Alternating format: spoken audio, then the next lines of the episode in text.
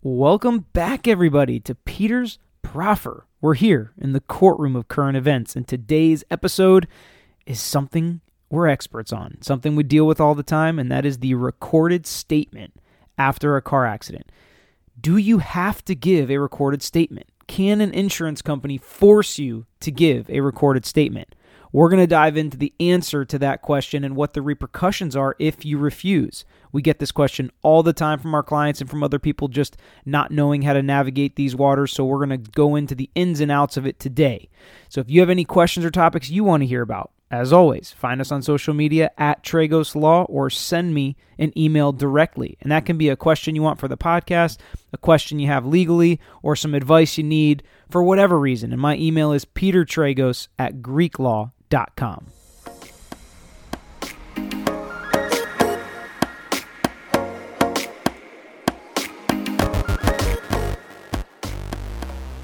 All right, so we're talking recorded statements, um, something we get tons of questions about, something that comes up in literally every single car accident case that we have.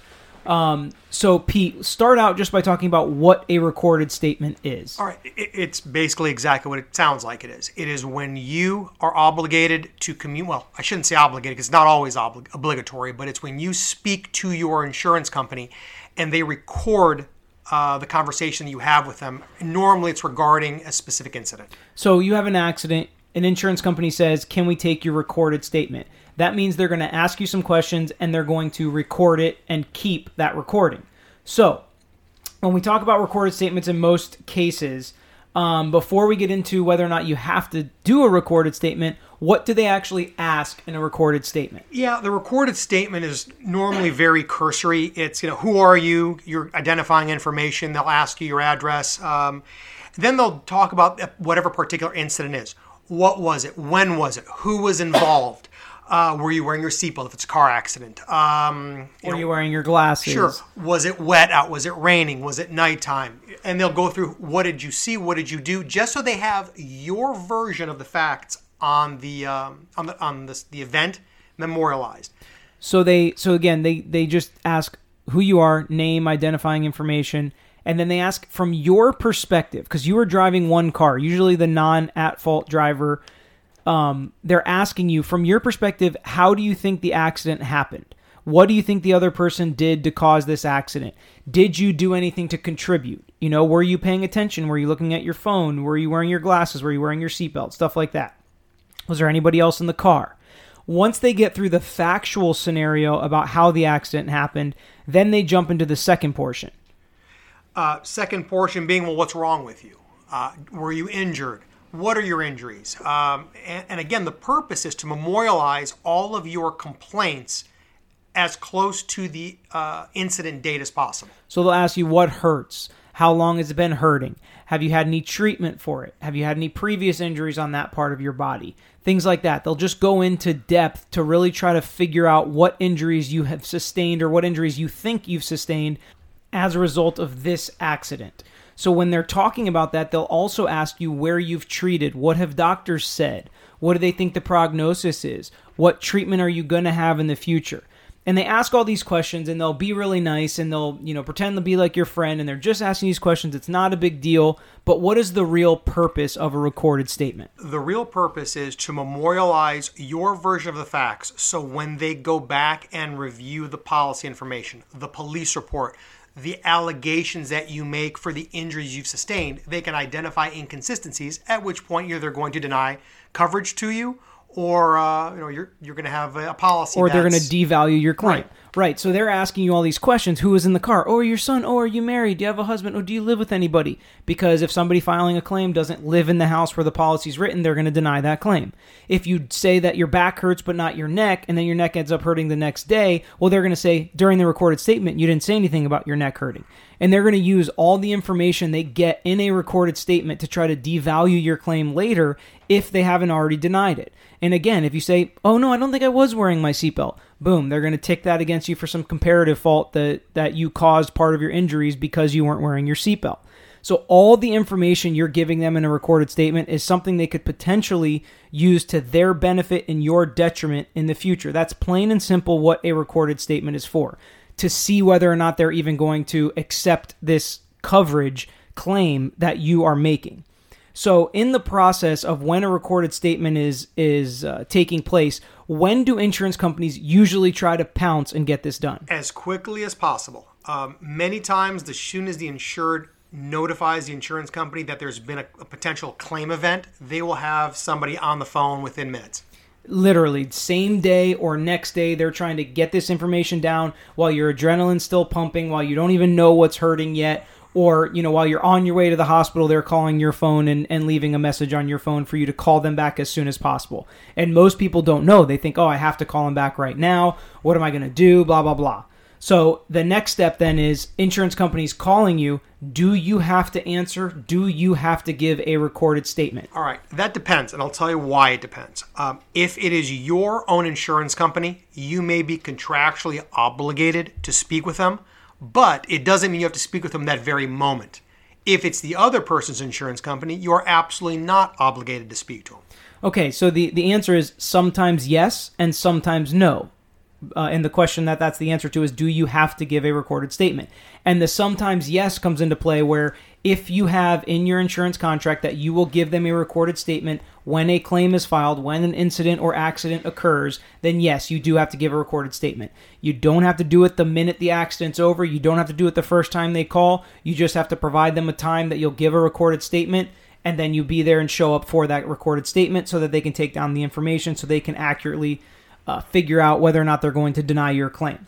The sometimes no is if it's the other person's insurance company, you do not have to give them a recorded statement, and there's nothing they can do to punish you for not giving a recorded statement.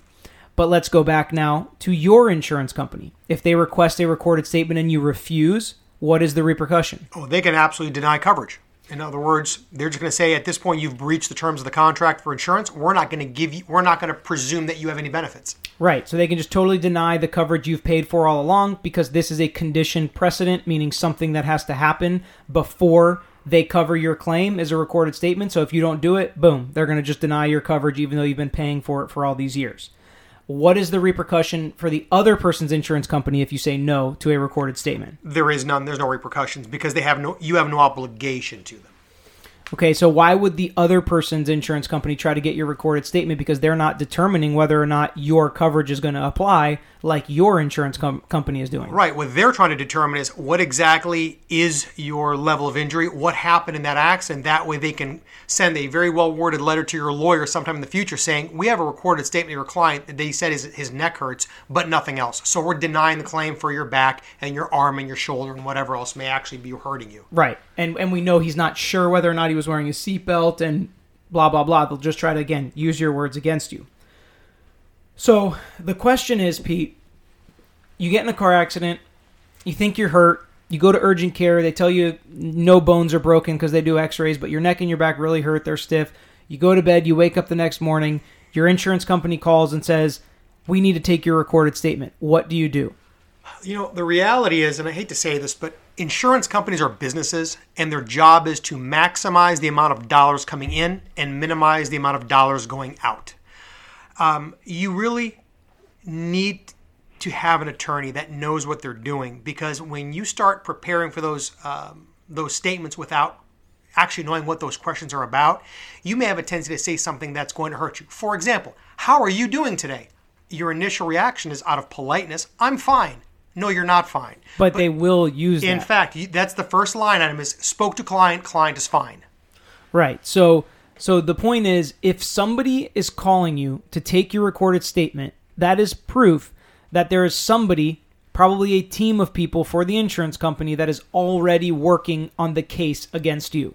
So if they already have people working on the case against you, it's a good idea to have somebody working on your case. And in these types of cases, lawyers are on a contingency fee basis. You don't have to pay them anything for doing this extra work. So you'd rather hire them before the recorded statement because they can prepare you for it. They can tell you what they're going to ask. They can go through some of the responses and some of the questions you may have.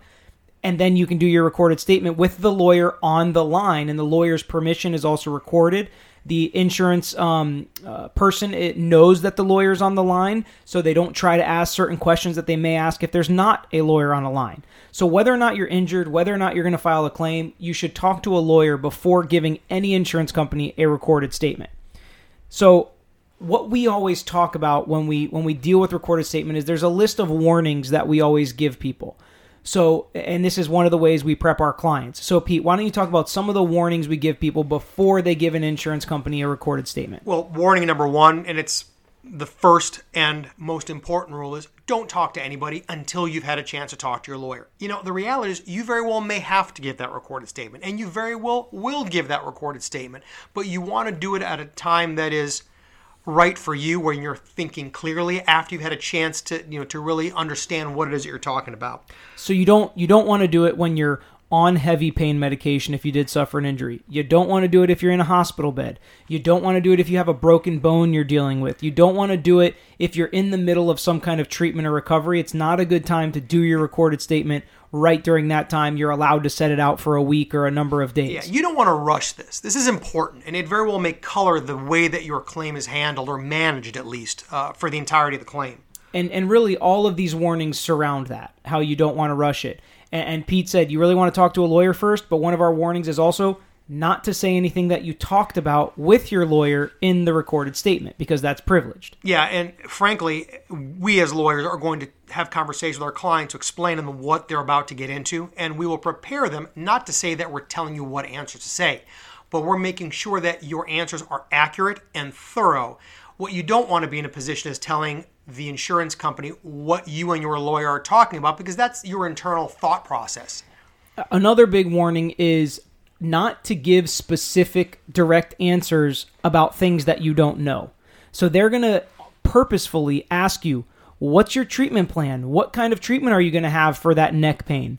The answer is I don't know. I've only been to two appointments with my, you know, orthopedic spine surgeon and, you know, we're seeing how it's how it goes. I'm doing physical therapy. What they want you to say is right now I'm set up for 6 weeks of physical therapy and make it seem like that's all you're going to do for that injury is 6 weeks of physical therapy. So those are the kind of things we talk to our client about. You don't know what the treatment's going to be. So you say I don't know. This is what I'm doing right now the insurance company wants to get some kind of finality. When we do demand packages and they negotiate settlements with us all the time, they say, Well, we thought they were done treating. And we say, Well, in the demand, it says they're still treating X amount of times a week or X amount of times a month because this is a permanent injury.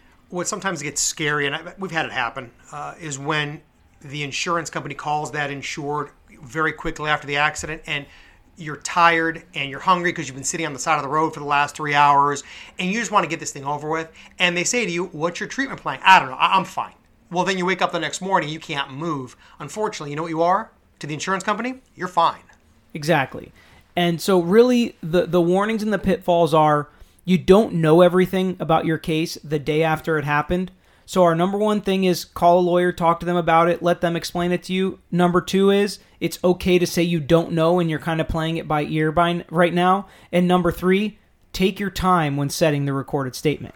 So, this is something that everybody's going to have to go through when they get in a car accident. We've had a ton of questions from our own clients when they hire us, and we've had a ton of questions just from people on Facebook and on some of the emails that we get is what do you do with a recorded statement? So, now you know. And always, you can call us if you want to talk about it, even if you're not going to file a claim. We're happy to talk to you about your case and about your recorded statement just to help you out because it's a courtesy thing that we do for a lot of people that we know and that we deal with. So, as always, thanks for listening, and we'll be back with you guys next time.